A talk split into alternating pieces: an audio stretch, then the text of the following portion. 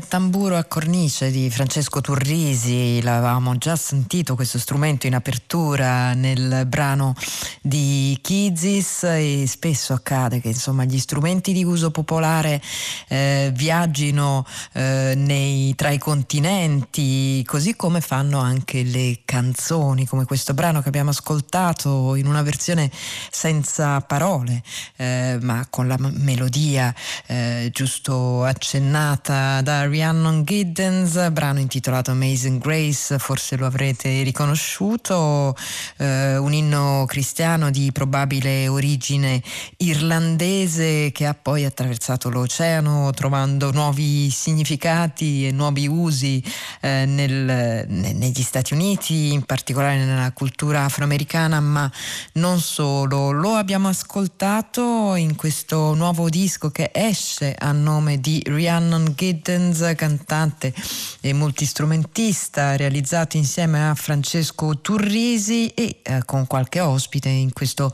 brano c'era Emer Mayok al, alla, alla cornamusa, o meglio alle William Pipes, un eh, particolare tipo di cornamusa irlandese. Il disco si intitola They're Calling Me Home e adesso andiamo eh, lontano da casa dove si è eh, recato Calab, ovvero eh, il nostro Raffaele Costantino, per realizzare un disco importante anche da un punto di vista non solo musicale ma anche dell'impegno, dell'impegno, sociale e direi anche politico. Si intitola Mberra ed è stato appunto un incontro tra eh, Raffaele Costantino e eh, un gruppo di musicisti eh, del Mali trattenuti eh, in un campo di rifugiati in Mauritania appunto a Mberra. Il risultato di questo incontro incontro lo possiamo ascoltare ora in un disco pubblicato dalla Real World che si intitola semplicemente Mberra e dal quale questa notte a battiti ascoltiamo The Western Guys.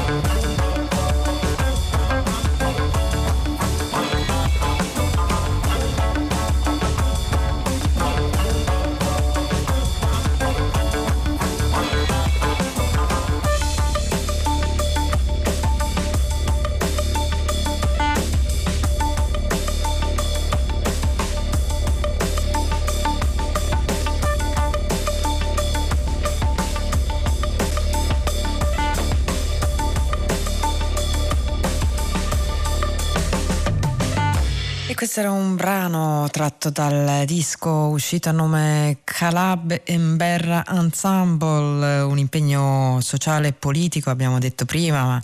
anche umano, semplicemente quello che ha portato Calab, ovvero Raffaele Costantino, al campo rifugiati di Imberra in Mauritania, ma anche il suo interesse per le culture del mondo, in particolare per quella africana, per quelle africane, eh, dimostrato già in lavori precedenti, sia come musicista sia come eh, conduttore radiofonico. Eh, nel campo d'Imberra eh, Calab ha eh, incontrato tanti, tantissimi musicisti e mh, mm, questa collaborazione è stata anche un modo per ridare eh, dignità, ridare identità alla musica come strumento di emancipazione e di legittimazione ehm, a, queste, a, queste, persone che appunto si trovano in condizioni veramente difficili in un campo eh, rifugiati. Le registrazioni sono state poi eh, rilavorate, manipolate anche grazie all'apporto eh, di musicisti come Adriano Viterbini e Tommaso Cappellato. Il risultato si intitola Amberra ed è stato pubblicato dalla Real World. Il brano che abbiamo ascoltato era The Western Guys. E rimaniamo eh, sempre nel continente africano, andiamo decisamente eh, all'altro, eh, all'altro, lato siamo in Sudafrica dove il giovane eh, ventenne Sam Austin Radebe ha pubblicato un disco per la Awesome Tapes from Africa, un disco che lo vede alle prese da un lato con il genere che ormai fa furore nelle, nelle dance hall sudafricane, ovvero l'amapiano, ma eh, grazie anche a una serie di eh, musicisti che prestano la voce a Sam Austin Radebe in arte DJ Black Low, eh, l'adesione al genere subisce anche delle eh, diciamo dei tradimenti. Il disco si intitola Uami e noi lo ascoltiamo a partire da un brano intitolato Vula Vala DJ Black Low.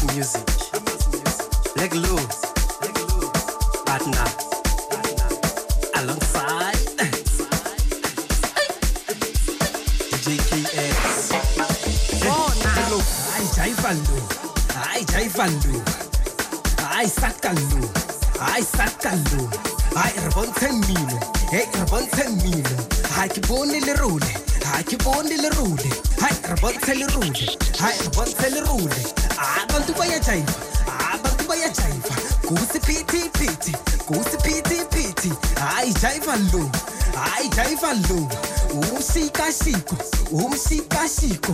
abantu bayajayiva abantu bayajayiva hayi ri bontsheng mine hayi ri bontsheng mine ha ke bone le role ha ke bone le role hayi ri bontshe le role hayi ri bontshe le role hayi jayiva lo hayi jayiva lo. Hayi saka hayi saka hayi ri mine hayi ri mine hayi ri mine I what's in me.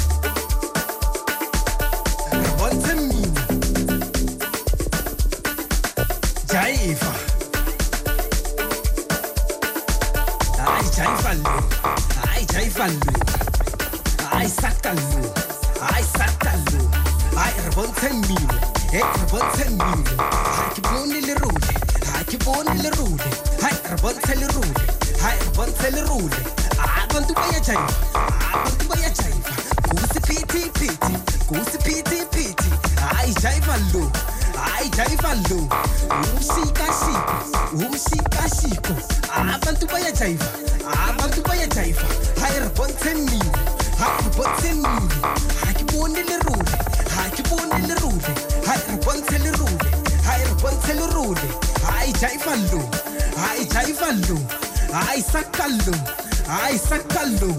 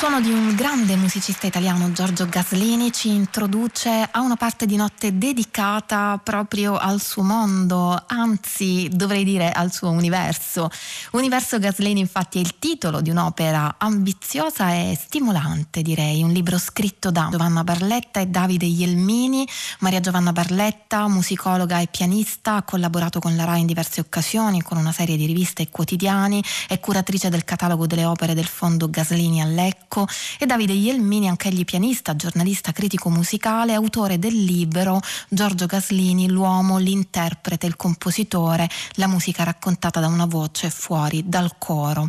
Maria Giovanna Barletta e Davide Ielmini insieme, in questo libro di cui parleremo in questa parte di notte, esplorano l'opera di Giorgio Gaslini, un musicista che per gli ascoltatori di Battiti non ha bisogno di troppe presentazioni, um, tendenzialmente associato al jazz jazz, ma che, eh, come si capisce bene anche da questa guida completa a tutte le sue opere, questo è il sottotitolo del libro, si è espresso in modo altrettanto interessante anche in ambito classico contemporaneo, potremmo dire, mostrandoci con la sua produzione artistica quanto sia poi riduttiva la categorizzazione dei generi musicali, una categorizzazione che a volte comunque ci è utile per approcciarci al mondo da un punto di vista però conoscitivo, mentre poi nel nostro fare e creare da esseri umani i confini rigidi delle categorie vengono meno. Comunque abbiamo la fortuna di avere al telefono con noi Maria Giovanna Barletta e Davide Ielmini per parlarci di questa guida. Buonasera a entrambi.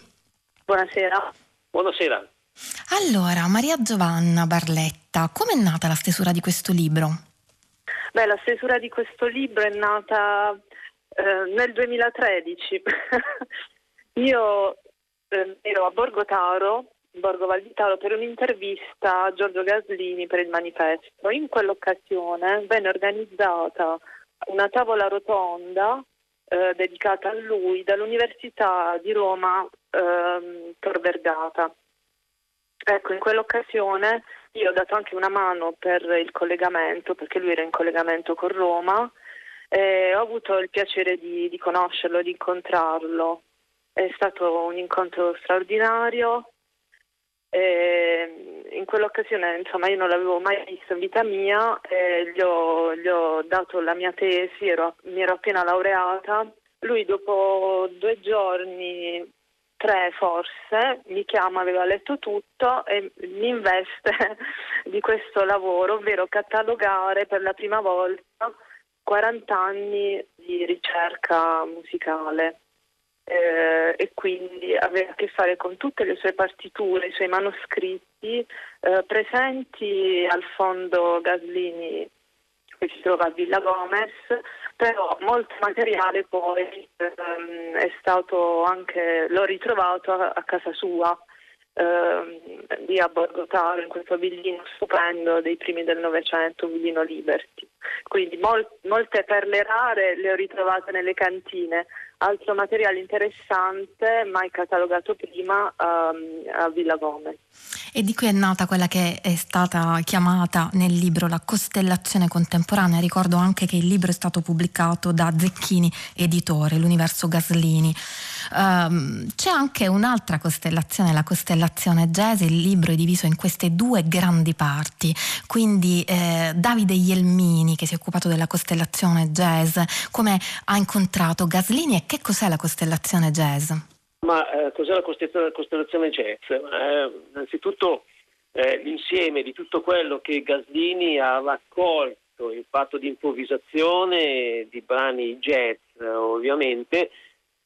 che sono stati pensati come forma di costellazione perché molti dei suoi album, dei suoi CD, dei suoi brani riportano proprio ad un pensiero extraterrestre. Eh, non a caso lui era un grande appassionato studioso di San Ra, non a caso eh, poi ha scritto molto in fatto di balletti, ma anche di musiche per scena e anche ha tenuto concerti proprio con formazioni che riportavano sempre all'idea di qualcosa di in, che andasse un po' più in là no, di questa nostra dimensione. E non a caso ho deciso di titolare poi la mia introduzione Interstellar Overdrive che è il titolo di un brano del primo periodo del Pink Floyd ma ho eh, proprio raccolto la sfida anche di citare Pink Floyd perché Giorgio Gasini non aveva confini su nessun elemento musicale. Ha rivisto brani di Bruce Springsteen, di Patti Smith, dei Doors e così avanti. Come ho incontrato Giorgio? Ma potrei banalizzare davanti a un piatto di patatine fritte ancora varese quando io ero un giovane cronista di provincia. Eh, lui era stato invitato in occasione di un premio letterario e poi siamo usciti a cena insieme, ma perché già era in nuce questo progetto di raccogliere, di raccontare, di ragionare anche sulle sue opere. E poi ovviamente ci sono stati gli incontri a Milano, le passeggiate a Milano e vi racconto un aneddoto. Una volta su un viale, era estate, eh, le porte dei negozi erano aperti, ci siamo fermati e lui mi dice senti questo brano di Latin Jazz, secondo te cos'è? Ecco questo per dire che con eh, Giorgio non si stava mai fermi, cioè ci, ti interrogava continuamente, si metteva sempre in gioco, era sempre eh, una specie di eh, risico no? della, della materia musicale. Ecco, questo è un po' come è andata. E del resto nella sua discografia ci sono anche interessanti pubblicazioni che hanno a che fare col mondo del cinema, come ad esempio le musiche di La notte di Antonioni. Sì, certo, La notte di Antonioni è, una di quelle, eh, possiamo dire, partiture che, che ha, ha, creato un po' un, eh, uno spartiacque, no? Nella produzione di Gasini, anche perché lui è stato uno dei primi a portare un quartetto dal vivo sulla scena, quindi nel momento stesso in cui Antonioni stava girando il film, quindi la musica all'interno del film non come sottolineatura, ma come elemento vivo della rappresentazione scenica, quindi proprio elemento vivo delle emozioni degli attori. Eh, diciamo che il punto sul quale gira questa partitura o un po' anche tutta la produzione jazz, non jazz di Gasini, e anche questo essere uomo fuori posto, è una provocazione, ma Gasini si è sempre posto come un uomo fuori posto, cioè un uomo che non andava alla ricerca della perfezione, ma che come Antonioni viveva in un mondo che ha ingannato dall'utopia della perfezione. E nella notte che racconta proprio questo insomma, eh, diciamo, sentimentalismo, questo racconto anche eh, di una Milano ormai avvolta dal boom no, degli anni 60 che però si scontra e si accorge di quanto può essere debole no, questo incanto dato dal benessere. Ecco, allora la notte penso sia uno dei, dei brani, uno dei dischi anche che, che, più rappresentano la poetica di Gasini proprio eh, dove eh, dice che i, i, sentimenti iniziano a girare su loro stessi, no? perché c'è quest, quella ipersensibilità da un lato, ma dall'altro anche questa rabbia, questo furore, queste nevrosi che, che entrano in quella società.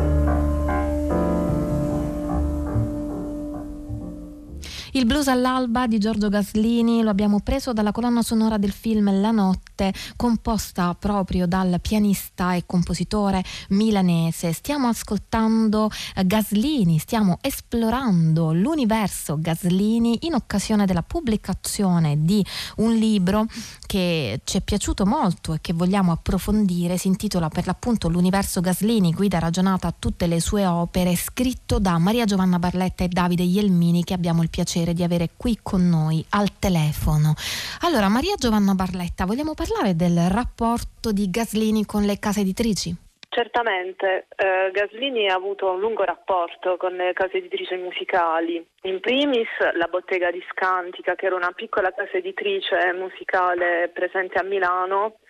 eh, editava molta musica mh, di ricerca quindi ha fatto un po' la storia ecco, della musica del Novecento italiano eh, e ha esportato diversi compositori insomma, a livello europeo. E poi ha avuto a che fare anche con la Universal Vienna e quello è stato un periodo molto molto intenso di, di produzione, di composizione, infatti appunto nel catalogo è eh, indicato in maniera molto precisa eh, sono stati anni davvero importanti eh, quelli. E poi, non in ultimo, il rapporto con la casa editrice Suvini Zerboni eh, del ramo Sugar Music eh, di Milano, che ha editato eh, tutto il materiale sino all'ultima partitura presente in catalogo. E adesso attualmente ci sono diversi inediti anche che la casa editrice musicale di Senso Miservoni sta acquisendo e, e, che saranno pubblicati nei prossimi anni. Insomma. Eh, a proposito di Giorgio Gaslini, eh, per quanto riguarda il mio lavoro, anche per questo discorso delle case editrici, io mi sono occupata appunto eh, di dare una chiave di lettura partendo dalle partiture, dai manoscritti. Quindi il mio lavoro eh, e quello di Davide sono in uh, sincretismo, in sinergia, in dialogo sempre. Eh, per chi prenderà poi il libro in mano si renderà conto che mol- molte partiture, molti lavori sono stati analizzati sia dal mio punto di vista che dal suo. Io suggerisco ai futuri lettori eh, di anche uno, un'analisi di seguito all'altra perché i due punti di vista saranno sempre convergenti e così eh, ampi, ecco, lo sguardo si allargherà. Beh, grazie per questo consiglio di lettura, Maria Giovanna Barletta, ne faremo buon uso, quantomeno ci proveremo e del resto ci dà anche una chiave interpretativa della scelta di creare in questo libro Universo Gaslini due costellazioni, quella jazz e quella contemporanea. Sembrano separate, sono diverse in qualche modo, ma funzionano in sinergia, eh, dando proprio l'idea di un Gaslini totale che oltre al jazz e alla musica contemporanea peraltro naviga bene come già accennava Davide Ielmini prima in acque pop, rock, folk e anche nell'ambito come abbiamo sentito prima di colonne sonore. Certo, senza dubbio, ma anche la musica popolare. Ehm, Gaslini, ricordo negli anni 70 già con Bruno Tommaso, come insomma chiamo in causa anche Davide per questo, eh, mi ricordo quell'incisione pazzesca, Canti di popoli in jazz, che è rimasta nella storia, eh, dove lui lavorava proprio sui idiomi popolari, mh, mm, o Ricciolina, Callinifta, eh, riportati poi in un'estetica eh, tra il serialismo e il jazz, per cui eh, diciamo è sempre una, una scoperta ampia cioè dedicarsi a un ascolto di un brano di Giorgio Gaslini, ti trascina proprio in universi paralleli, insomma, è proprio un viaggio, un'esperienza. Un'esperienza che a questo punto vogliamo vivere anche noi ascoltando questo disco Canti di Popolo in jazz Giorgio Gaslini con Bruno Tommaso e questa è Oi Ricciolina.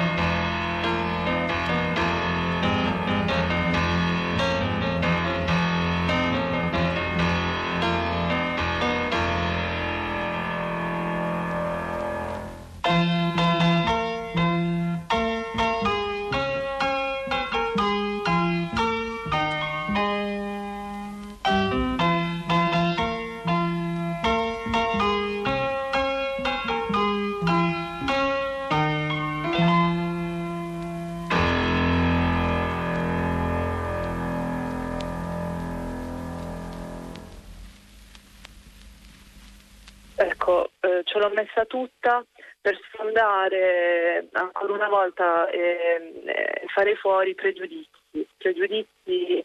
eh, sul pensiero musicale di Gaslini, aprirlo davvero eh, verso un'estetica di musica totale, quella che lui ha sempre proposto, perché Giorgio Gaslini non è solo jazz, non è solo musica d'arte contemporanea, non è solo pop, non è solo popular, e Giorgio Gaslini è, è un universo totale ecco, di suoni, nonché anche un grande, è stato un grande punto di riferimento intellettuale. Un umanista, ecco, potremmo definirlo un, un, un, umanista delle note.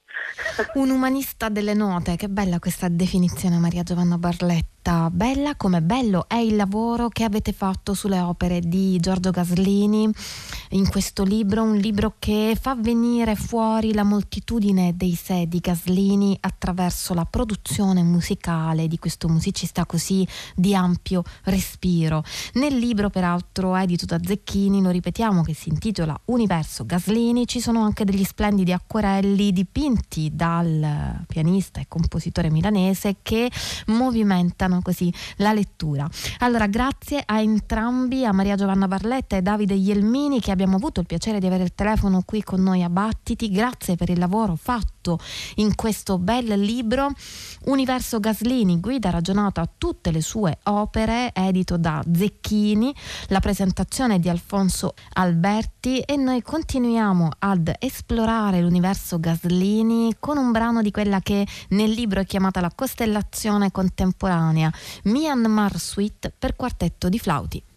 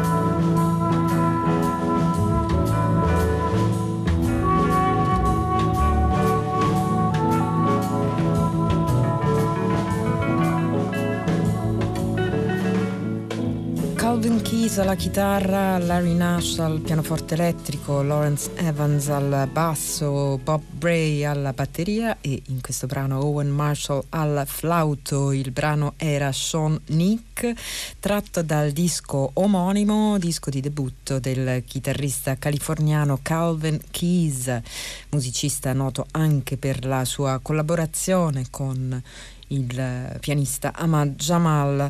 un brano aderente più di altri, eh, a dire il vero, nel disco ai suoni del cosiddetto spiritual jazz eh, che insieme al soul jazz definivano l'etichetta Black Jazz, etichetta fondata dal pianista Gene Russell che ebbe vita breve, l'etichetta dal 1971 al 1975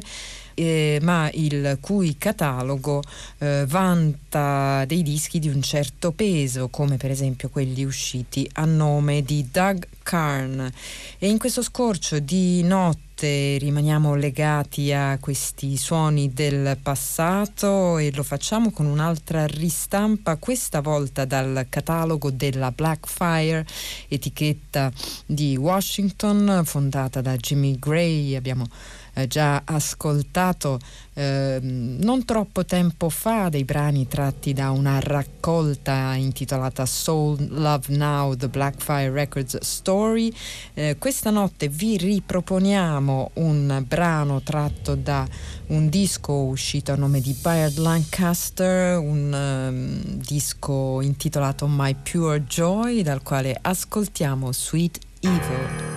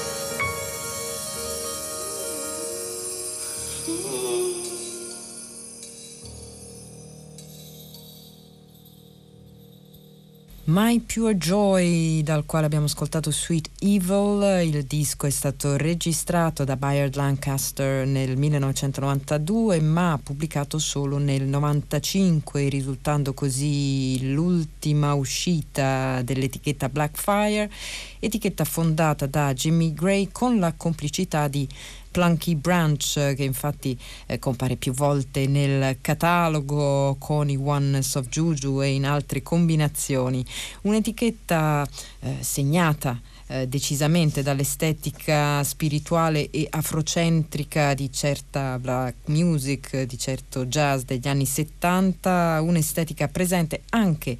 in questo disco di Byrd Lancaster, sassofonista e flautista, ma in questo disco anche eh, pianista. E tra gli elementi propri di, questo, di questa scena, di questo jazz, c'era senz'altro l'apertura verso suoni e linguaggi extra occidentali, sebbene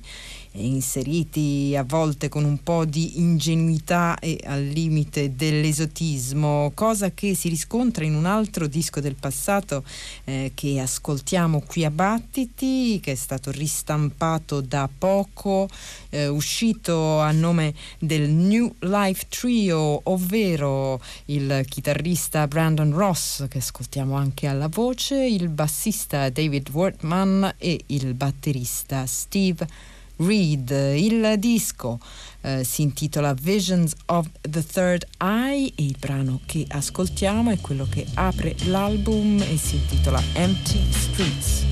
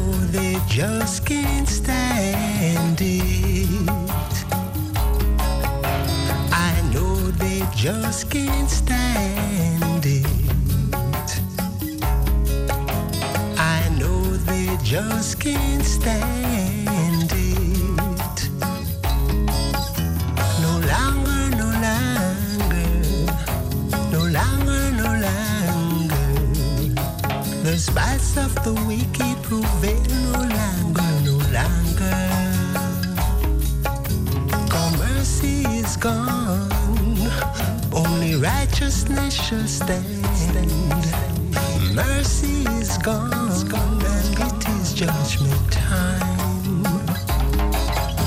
So blessed.